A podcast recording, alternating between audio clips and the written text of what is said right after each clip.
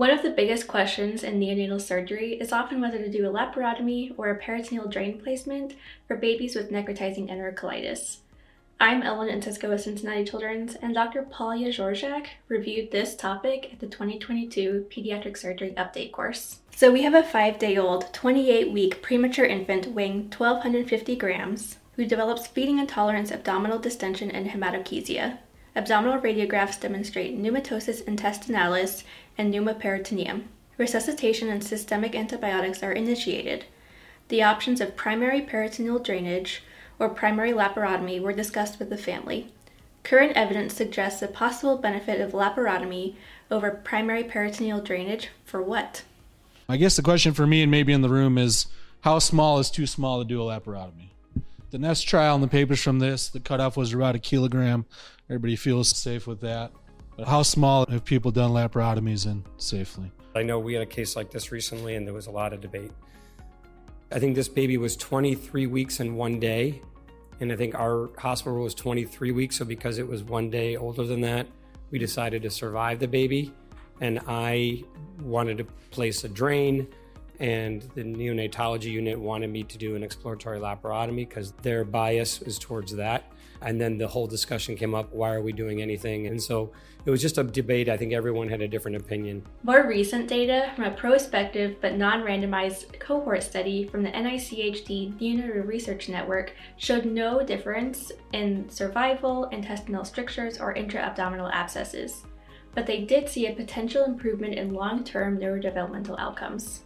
So this, one of my patients, clearly very sick, clearly NEC. Sometimes there's that gray area where people argue, well, it's just a SIP. A drain will do fine. You don't need to operate. Sometimes it's hard to say unless you're looking at the bowel that it's necrotizing enterocolitis in the first place. The latest evidence suggests a possible benefit of primary laparotomy over primary peritoneal drainage when it comes to neurodevelopmental outcomes. Of patients who underwent initial laparotomy, about 38% of them developed neurodevelopmental impairment, while about 68% of the patients who underwent primary peritoneal drainage developed later neurodevelopmental impairment. We're getting lower and lower every year in terms of gestational age and size for patients that we're offering surgery to. That's the first debate.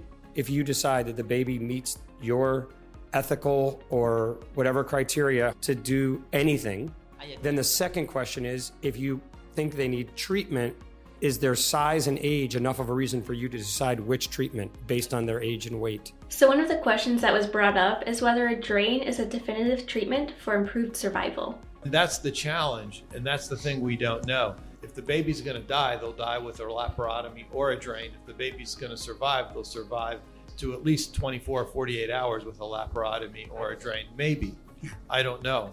I, and I think when I the way I interpret the Nest trial and everything else that's going on is that well, for that survival piece, it's still not 100% clear. Neurodevelopmental outcomes, different story. So a patient like this, Todd, is uh, to me is the perfect patient. You put a drain in and see if they get better, and at least you can buy a little bit of time to have more discussions and decide what to do. The ultimate decision is ours, but I do believe that working with the neonatology team on the decision to operate is actually prudent.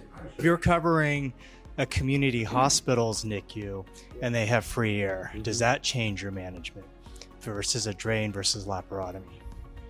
I think if it's a hospital set up for neonatal surgery, it would not.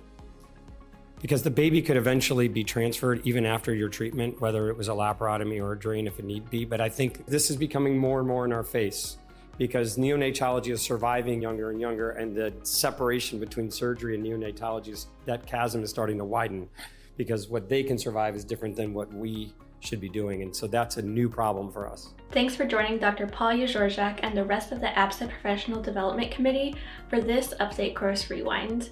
Be sure to check out more pediatric surgical content on the Stay Current app. Along with Cincinnati Children's, we're sharing knowledge to improve child health around the globe.